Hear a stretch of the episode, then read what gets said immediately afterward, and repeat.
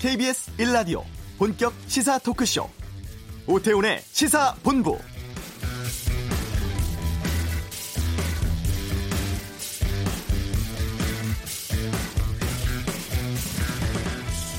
(35조 1천억 원) 규모의 (3차) 추경이 상임위 심사 닷새 만에 사실상 민주당 단독으로 국회 통과했습니다.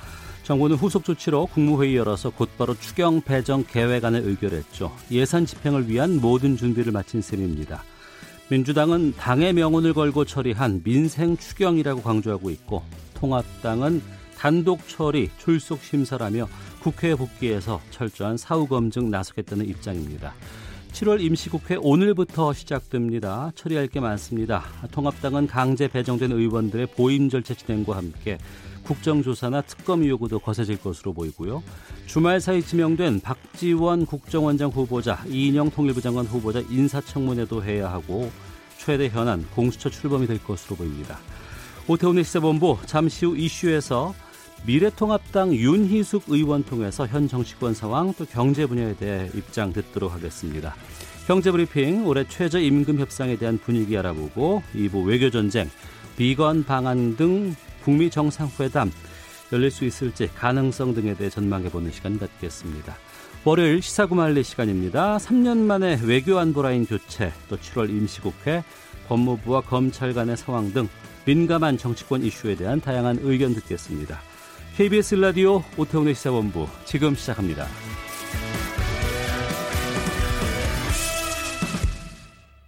네, 오늘부터 7월 임시국회 시작이 됩니다. 통합당은 국회 의사 일정 복귀를 한다고 발표를 했죠. 아, 국회 정상화 첫날이 오늘이 되지 않을까 싶은데요. 하지만 임시국회 험로가 예상되고 있습니다. 처리할 것도 많이 있습니다. 자, 오태훈의 시사본부 오늘 정치권 상황에 대해서 여러 입장을 좀 들어보겠습니다. 미래통합당의 윤희숙 의원을 연결하겠습니다. 안녕하십니까? 네, 안녕하세요. 윤희숙입니다. 예, 윤희숙 의원께서는 저희 시사본부 처음 찾아주셨는데 제가 소개를 좀 드려보면 경제학 박사 출신의 KDI 국제정책대학원 교수로 지내시다가 지난 총선 때 영입되신 분입니다. 경제 전문가신데 먼저 청취자분들께 인사 말씀 좀 부탁드리겠습니다. 네, 안녕하세요. 저 시사본부 청취자 여러분 윤희숙입니다. 모두 건강한 여름 되십시오. 네. 예, 고맙습니다.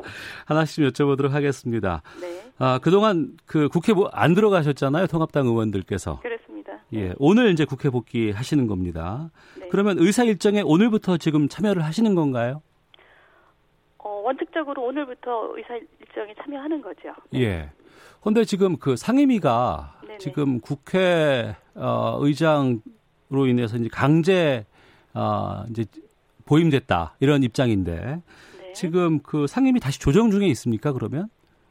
어, 제가 알기로 지금 예. 당내에서 논의가 이루어지고 있는 것으로 알고 있습니다. 그러면은 지금 그 강제적으로 배정된 것은 윤희숙 의원께서는 어디에 배정되셨어요?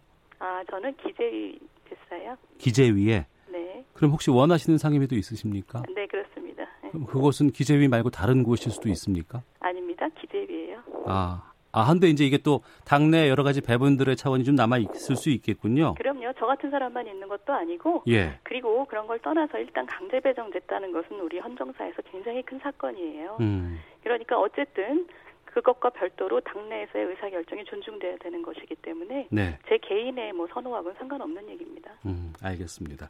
하나씩 좀 여쭤보도록 하겠습니다. 아, 지난주에 35조 1천억 원 규모의 3차 추경안이 민주당 단독으로 통과가 됐습니다. 이건 어떻게 보고 계세요? 뭐 내용에 대해서는 제가 경제 전문가로서 할 얘기가 많긴 한데 네. 그거보다는 일단 이것을 문 대통령께서 한 나흘 안에 통과시키라고 하셨고 네. 그것도 문제고 음. 그것을 들은 또 민주당 국회의원들이 그걸 또 그대로 지켰어요. 네. 그러니까 이거는 사실은 청와대 출장소라는 비난을 피하기가 굉장히 어려운 거죠. 35조라는 액수를 통과시키면서 예. 이렇게 처리하는 것은 굉장히 좀 상식적이지는 않습니다. 어. 상식적이지 않다고 말씀해 주셨는데 그러면 어, 통합당 차원에서는 복, 국회 복귀해서 뭐 사후에 여러 가지 조정이라든가 이런 것들을 할 의사가 있으세요? 와서 이것을 또 조정하기는 지금 절차상 그게 그 쉽지는 않고요. 예. 통합당 입장에선 이 집행을 감시하고 어. 이 사업이 어떻게 이루어지는지를 감시하는 것이 남았다고 볼 수밖에 없는 거죠. 아, 집행 과정에서의 감시가 필요할 수 그렇죠. 있다. 아, 알겠습니다.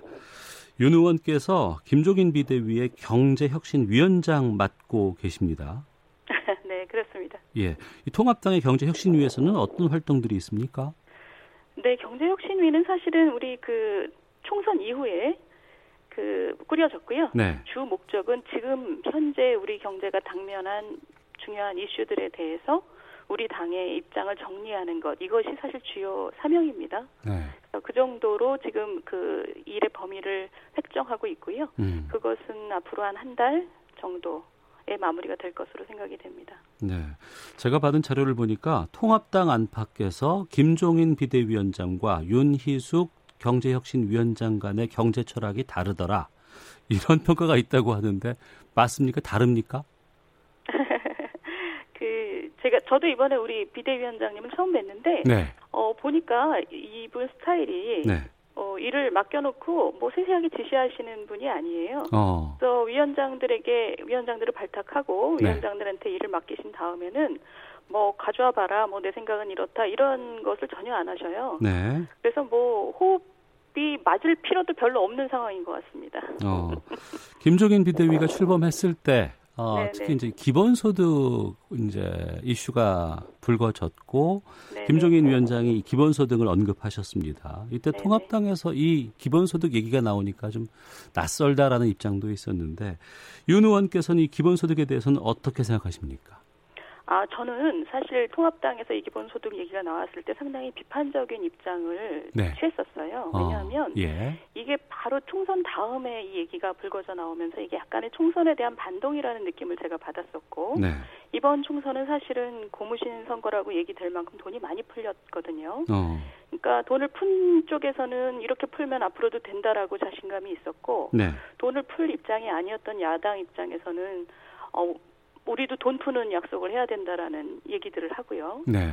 그렇게 돈 푸는 선 그 약속의 전쟁으로 가면 어. 저는 우리 당은 필패라고 생각을 했어요. 왜냐하면 우리 당은 그동안의 60년의 경제 성장 과정에서 상당히 이, 이 뭐랄까요 세계에서의 경쟁력 그리고 뭐 미래에 대한 책임, 재정의 건강함 이런 것을 국민들한테 굉장히 설득했던 당이고 그게 우리 당의 사실 장점이거든요. 네. 그것을 저버리면 그리고 같이 돈 푸는 얘기로 가면 우리 당은 필패다. 저는 이렇게 생각을 했습니다. 어. 그런데 되게 그 다행스러운 것은 지금 와서 보면 우리 당이 그 이슈를 던진 다음에 사회 각지에서 네. 음, 상당히 진지한 논의가 지금 일어나고 있어요. 이게 왜 필요하냐, 네. 목표가 뭐냐, 부작용이 뭐냐 음. 이러면서 상당히 진지해요. 네. 제가 이걸 보면서 아 이거는 또 제가 생각하지 못했던 우리 사회적인 진화가 또 일어나고 있구나 이런 생각을 하고 있습니다. 이건 어. 이거대로 바람직하다고 생각이 돼요. 예. 그러면 기본소득 도입에 대해서 어, 입장을 제가 그럼 직접적으로 여쭤본다고 하면은 기본소득 도입에는 반대의 입장이시네요. 아 아닙니다.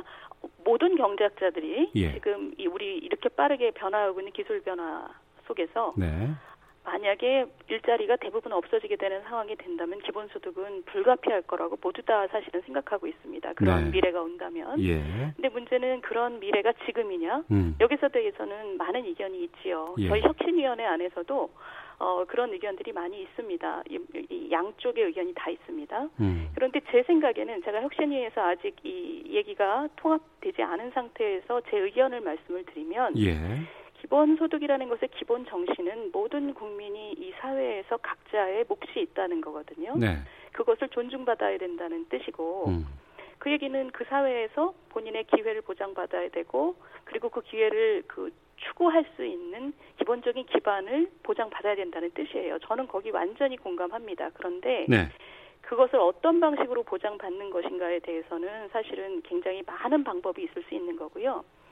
우리나라 같은 경우에 지금 어떤 방식이 가능하냐? 저 같으면 지금 여러 나라에서 있었던 실험을 보면 네. 핀란드식 실험이나 캐나다식 실험은 상당히 좋아 보입니다. 그러니까 어. 현재 복지 체계 안에서 어 혜택을 받지 못하는 사람들도 또는 모질하게 보이는 사람들에게 음. 어떤 조건 없이 네. 어, 그 혜택을 주어 보는 거예요. 네. 그것이 어떤 효과를 가져오는지를 관찰한 거죠. 저는 그 두 가지에다가 우리나라의 특성을 좀 가미하면 지금도 좀 괜찮은 안이 나올 수 있지 않을까 하는 고민을 하고 있습니다. 근데 이것은 어. 뭐제 개인적인 의견이고요. 아, 알겠습니다. 자, 아, 김종인 비대위 경제혁신위원장 맡고 있습니다. 미래통합당 유니스 의원과 함께 말씀 나누고 있습니다. 경제 전문가시기 때문에 또 최근에 화두가 되고 있는 여러 경제 부분에 대한 내용들 좀 여쭤보도록 하겠습니다.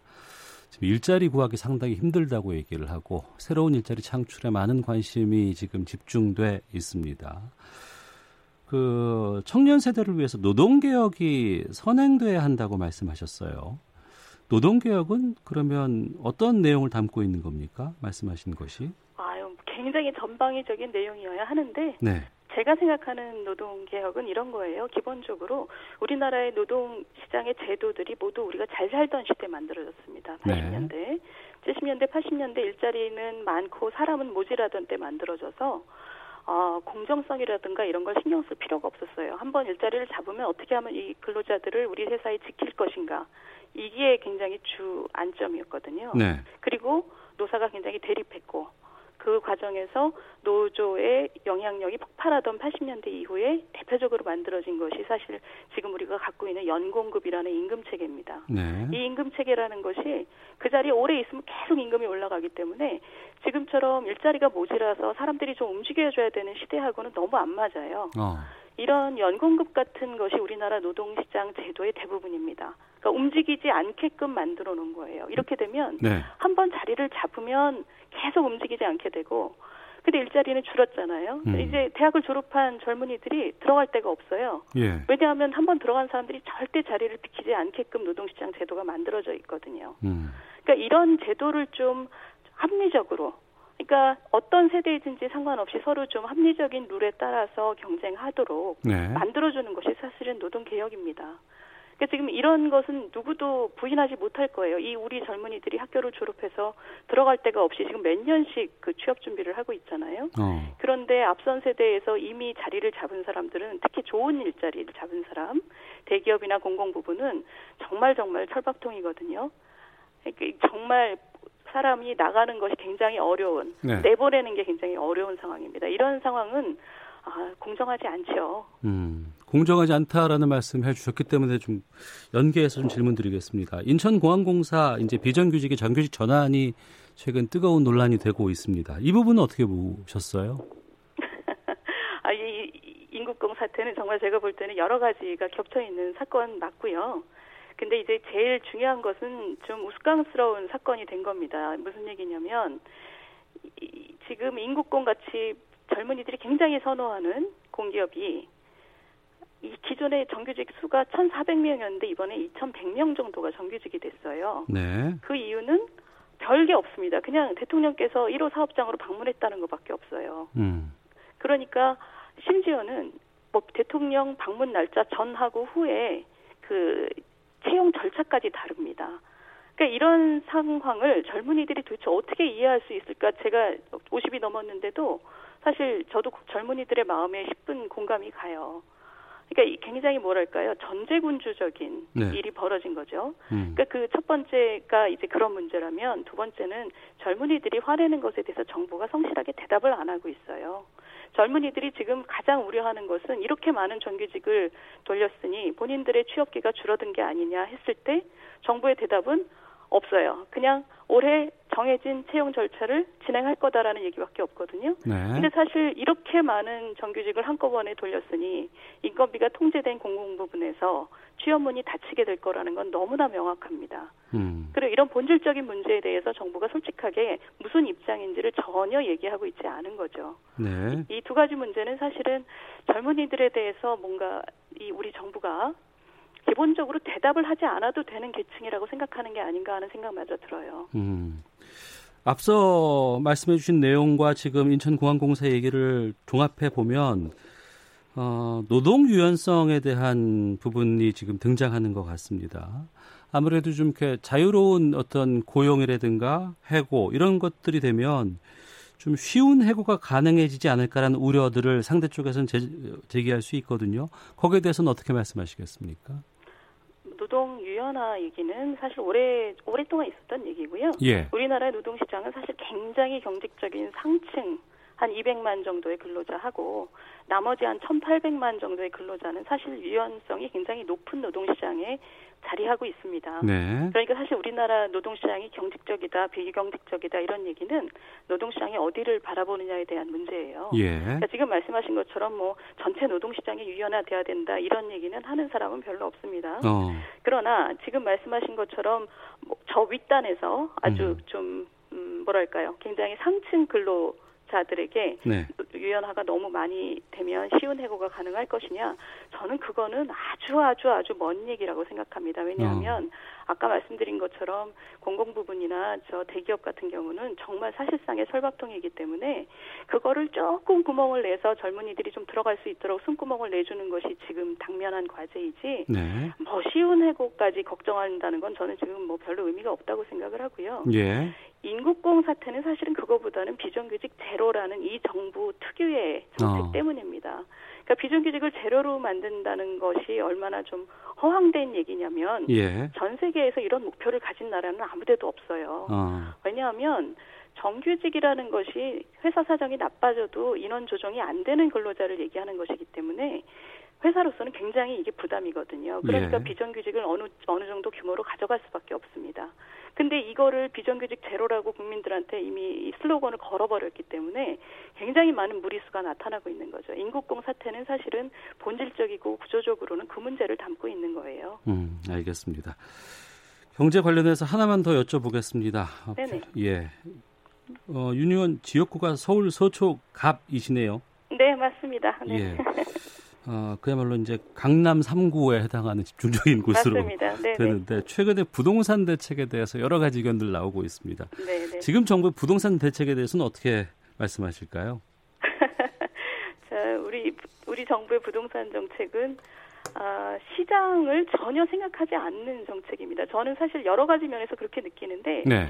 본인들이 어떤 정치적인 프레임을 갖고 지금 계속 접근하고 있기 때문에 이 본인들이 예상하지 않았던 현상이 나타나면 무조건 투기꾼 잘못이라고 몰고 있거든요. 네. 그런데 투기꾼이 뭐 투기꾼이 얼마나 있는지는 별도고 이 투기 세력이라는 것이 시장 가격을 가끔씩 쳐 올릴 수도 있고 쳐 내릴 수도 있지만 기본적으로는 본인들이 원하는 곳에 원하는 유형의 집에 살고 싶은 사람들의 욕구가 네. 시장에서 반영되지 않으면 나타나는 것이 지금과 같은 현상입니다. 어. 그러면 기본적으로 이것을 대답을 해줘야 되는 거예요. 서울에서 집을 갖고 싶은 중산층들이 있는데 네. 서울 도심에 또는 서울 안에 주택 공급이 원활하게 이루어지지 못하도록 잔뜩 규제하고 있는 정부가 음.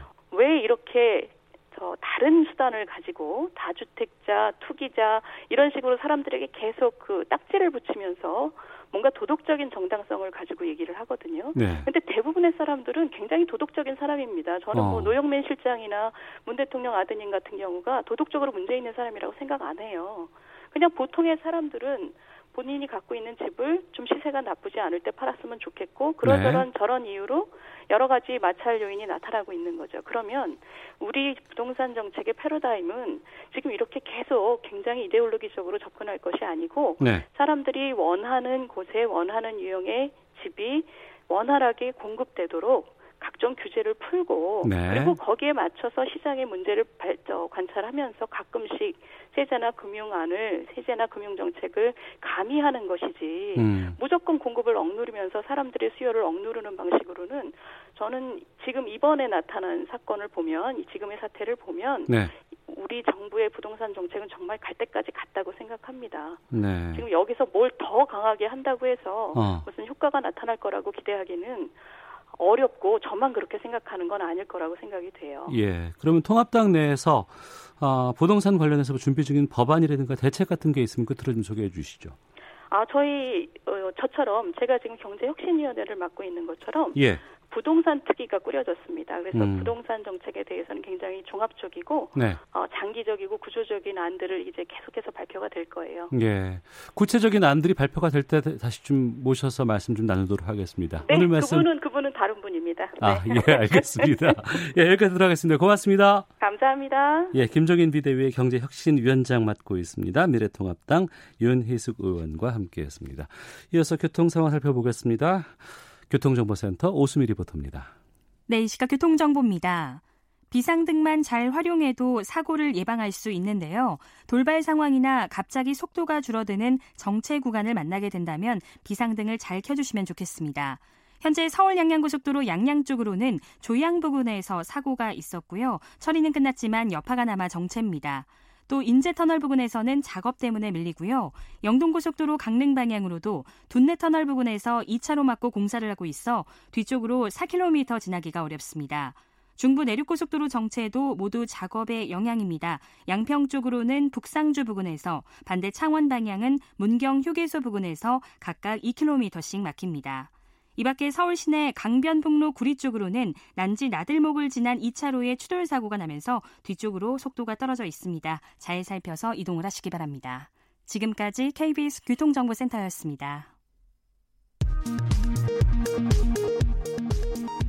헤드라인 뉴스입니다. 국내 코로나19 신규 확진자가 48명 늘어난 가운데 광주에서 7명이 추가 확진되는 등 확산세가 이어지고 있습니다. 신규 확진자는 지역사회 24명, 해외 유입 24명으로 집계됐습니다. 세계 곳곳에서 코로나19의 재확산이 뚜렷해지면서 경제활동을 재개한 나라들이 속속 봉쇄 조치를 복원하고 있습니다. 더불어민주당 이해찬 대표가 청와대 외교 안보라인 개편 발표에 대해 시의 적절하고 지명자 모두 현재 교착 상태를 돌파할 적임자라고 평가했습니다. 미래통합당 김종인 비상대책위원장이 문재인 정부가 출발하며 포용적 성장을 하겠다고 굉장히 강조했는데 과연 지금 포용국가 형태로 가고 있는지 의심을 하지 않을 수 없다고 정부를 비판했습니다. 지금까지 라디오 정보센터 조진주였습니다.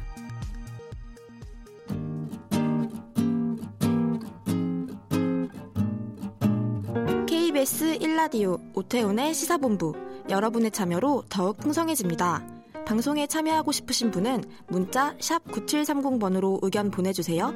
짧은 문자는 50원, 긴 문자는 100원의 정보 이용료가 붙습니다. 애플리케이션 콩과 마이케이는 무료고요. 시사본부는 팟캐스트와 콩, KBS 홈페이지를 통해 언제나 다시 들으실 수 있습니다. 많은 참여 부탁드려요.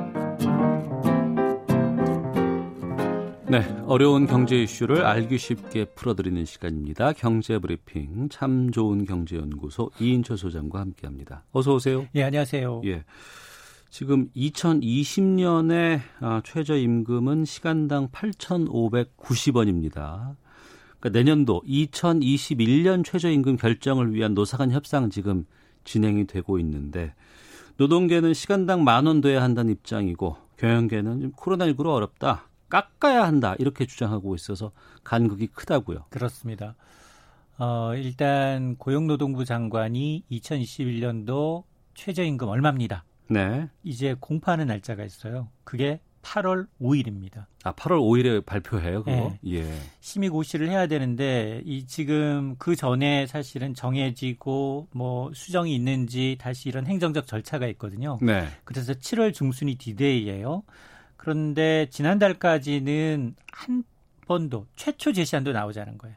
왜 그랬을까요? 그러니까 양측의 어떤 기싸움일 수도 물론 있습니다. 그런데 어, 이달 1일 제 4차 전원회의 최저임금위원회가 노, 사, 정 각각 9명씩 예. 총 27명으로 구성이 되어 있는데 4차 전원회의에서 첫 번째 제시한 양측의 협상 카드가 나온 거예요. 네. 자, 그 카드를 봤더니 노동계는 어, 올해 시간당 8,590원보다 16.4%가 인상된 네. 시간당 만 원은 달라.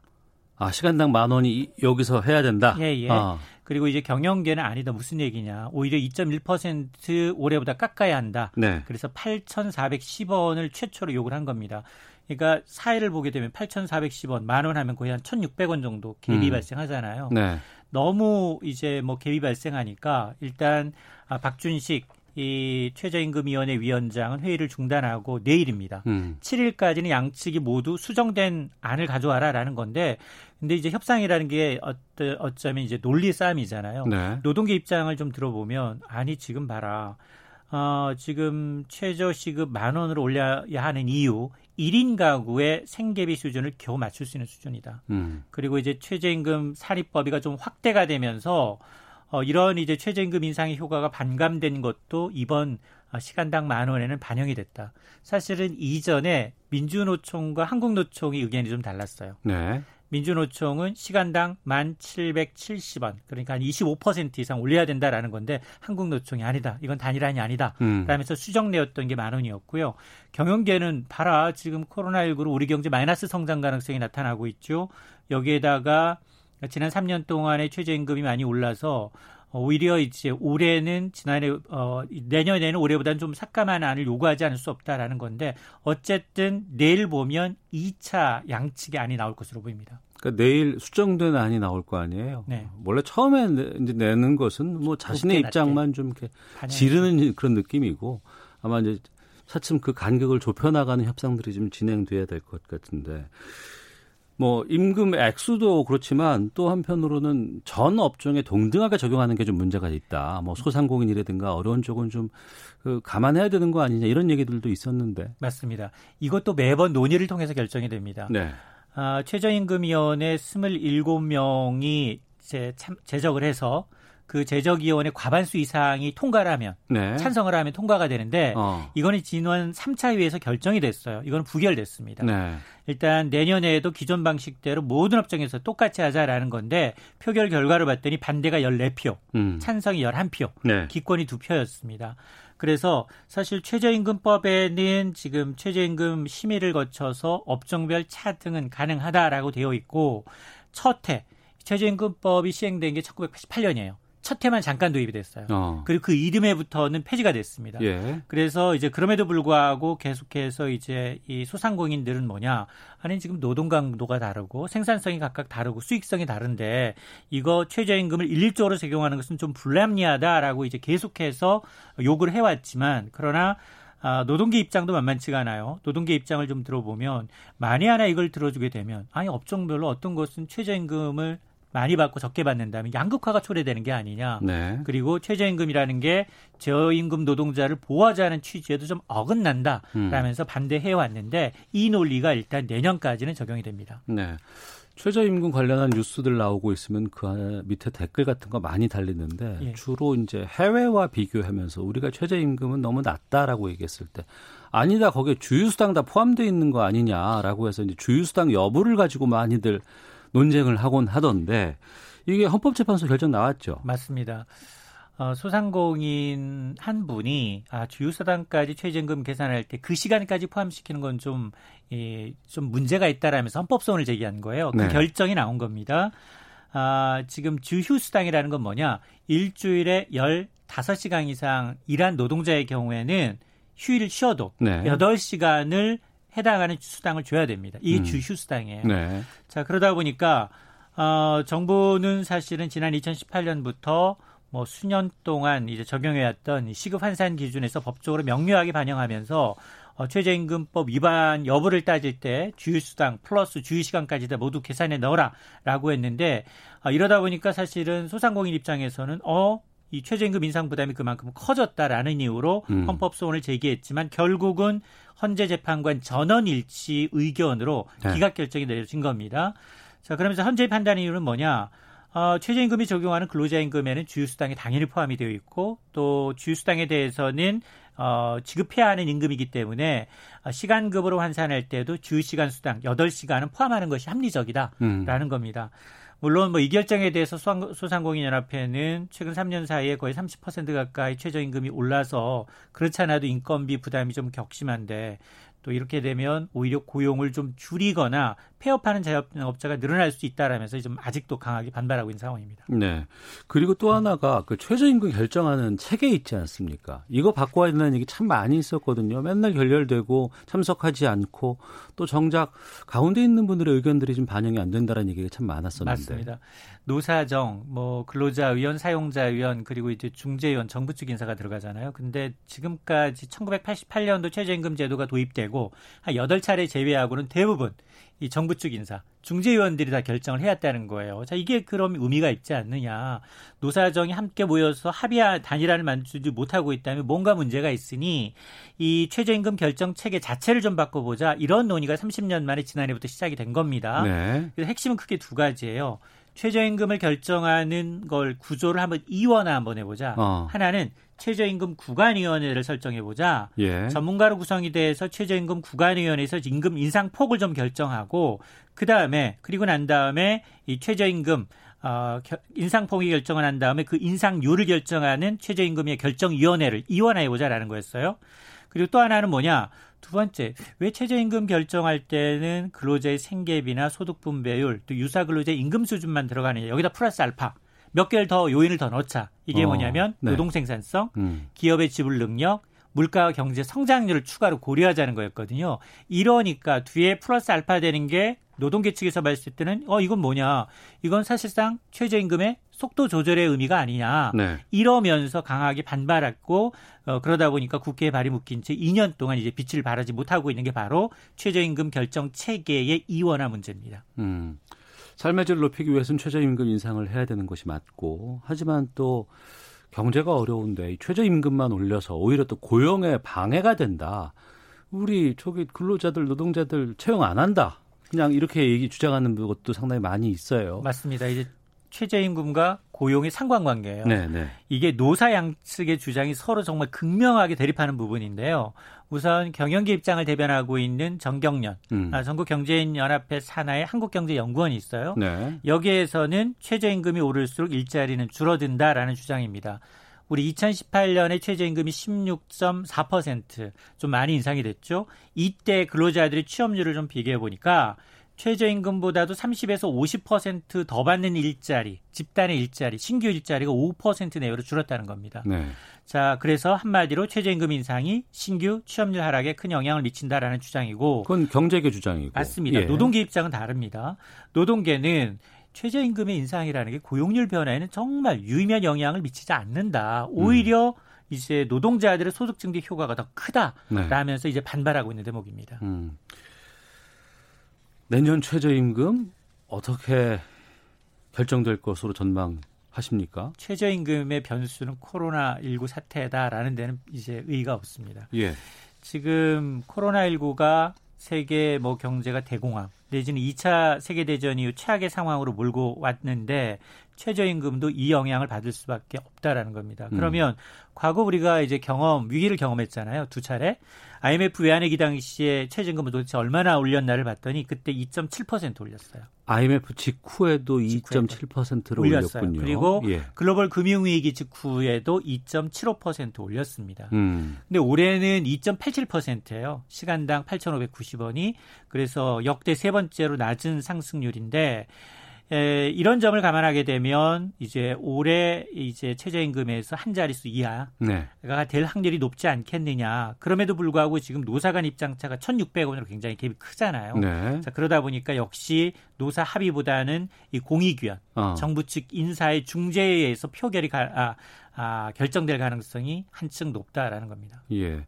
앞서 말씀하신 것처럼 그동안 대부분 그 노동계라든가 경영계의 입장들 고수하다가 어, 공익위원 쪽으로 넘어가요. 어, 그럼 거기서 결정하면 그건 무조건 따라가야 되는 건가요? 그렇죠. 대부분 그래 왔거든요. 어. 그래서 아마 한 자릿수 미만이라고 하면 네. 이제 사실은 아, 문재인 대통령도 임기 내 시간당 만 원 좀 어렵다라고 공식적으로 사과를 했거든요. 예, 예. 그래서 노동계는 지금 시간당 만 원을 주장을 하고 있지만 그러나 시간당 이제 9천 원 안팎에서 좀 결정이 나지 않겠느냐라는 음. 관측이 나오고 있습니다. 네.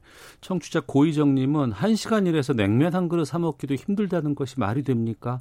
우리 사회가 최저임금 만 원 되는 것을 너무 두려워하는 것 같습니다라는 의견도 주셨고 음. 3803님께서는 저도 근로자지만 지금 상황에서 코로나19 상황에서 최저임금은 동결하는 것이 바람직하다고 봅니다라는 의견도 주셨는데 그야말로 아직 최저임금 동결해 본 적은 없죠. 한 번도 동결해 본 적은 없고요. 가장 예. 낮은 상승률이 2.7%입니다. 그게 IMF 때. 예. 아, 알겠습니다. 아, 뭐 여러 가지 고민들이 있고 또 코로나19라는 변수가 이게 변수가 상수가 돼 버렸어요. 맞아요. 어, 이런 상황에서 최저임금이 어떻게 2021년에 결정될지 지켜보도록 하겠습니다.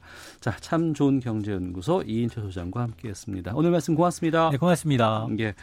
잠시 후 2부 외교 전쟁 있습니다. 대대적인 외교 안보 라인 교체가 주말에 있었죠. 남북미 위교 상황에 어떤 영향을 미칠지 살펴보겠습니다. 시사구말리 정치권 이슈 다뤄보겠습니다. 잠시 후 2부에서 뵙겠습니다.